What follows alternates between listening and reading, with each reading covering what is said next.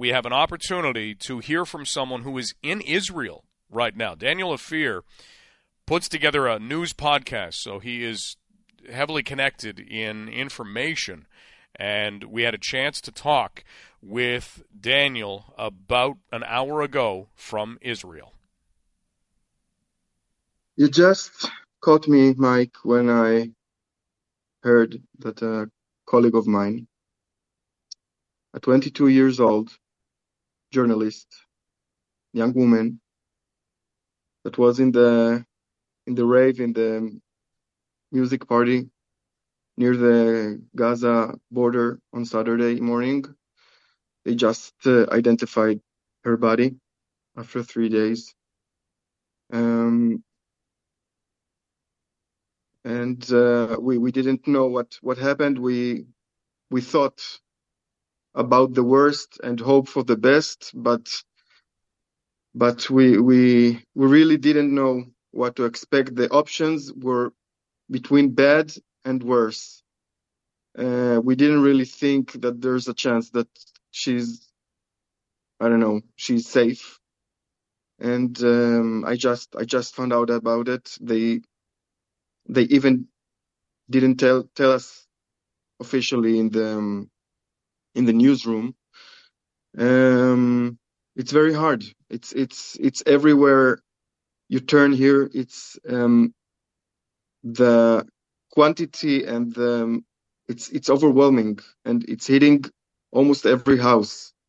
I have um, um, relatives that live in uh, kibbutz Be'eri, which is also it's it's one of the of the settlements of the towns that the kibbutzim that uh, suffered the the the worst. They they almost slaughtered their uh, ten percent of the of the of the people of the kibbutz, women, children, old people, and um, um, um, second cousin of mine that lives there um, was saved by hiding in a in a room in the house for I don't know maybe 20 hours.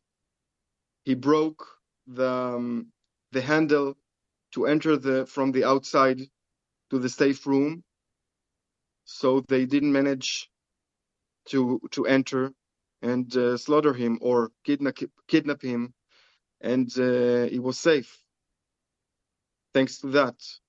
But others weren't. Taking the handle off of the door so that no one could get in or out. Yeah, yeah. And I know of people that held, physically held the knob for for 10, 15 hours so they couldn't open it. Um, and and that's how they they were saved. And this just this morning, I I had to tell my my nine years old uh, daughter that her friend from the from school from class is kidnapped in Gaza with his mother. He was also in one of the kibbutzim during this Saturday. He he went there with um, to to visit his grandparents, and um, apparently he, his mother, and his grandmother are uh, kidnapped in Gaza, and we, we, we don't know what to think. We don't know what to. We didn't know how to tell her, but we understood that it's it's information that is beca- beginning to circulate around, and we we wanted to be the ones to tell her as gently as possible, but there is almost no gentle way to to tell it. And uh, we're we're just we're just devastated. We are every morning that we we wake up, this nightmare nightmare continues, and we we just can't can't believe that that people are are capable of, of those things. We we hear. I, I'm I work um, in a news um, news system. Um, I I run a, a podcast, a news podcast, and I still try to avoid some of the information that I just can't can't process. I don't I don't want to to to know, but but I can't avoid it. We're talking with Daniel Ofir. He is in Israel and runs a news podcast in Israel. Daniel, we're trying to understand, you know, where this comes from, why it's happening in a lot of ways. Um, is that a question that, that you're dealing with right now, or is there just too much even before you get to that?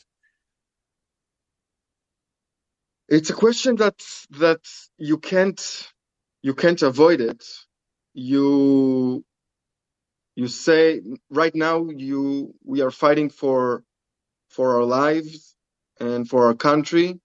Right now there are terrorists in the south still still are circulating around and we hear every hour or so about um, um, collision with uh, with the soldiers or police that are there.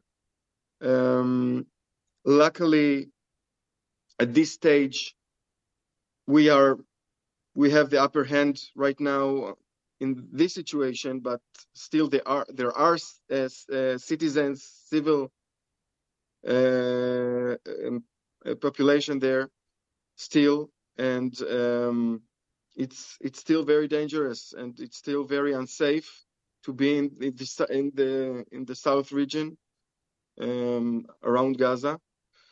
But of course, um, when we manage to first um, get a hold of this region and uh, get rid of all the terrorists there, uh, and we will have to ask how it happened. Um, it's uh, it's a problem that uh, it's it seems like very hard to solve because the people that entered Israel is more of the ideology of of ISIS. Uh, we we saw methods of ISIS they didn't attack only the military bases there. They attack the the civil population. They attack women and children, and this is beyond any rules of of war and so it's very hard um, yes i'm a person that believes that we have to reach some kind of agreement with the Palestinians. I do believe it. I I went to to demonstrate for it a lot of times. But it seems that in the last years, with the leadership in Gaza, it's something that's close to impossible, if not impossible.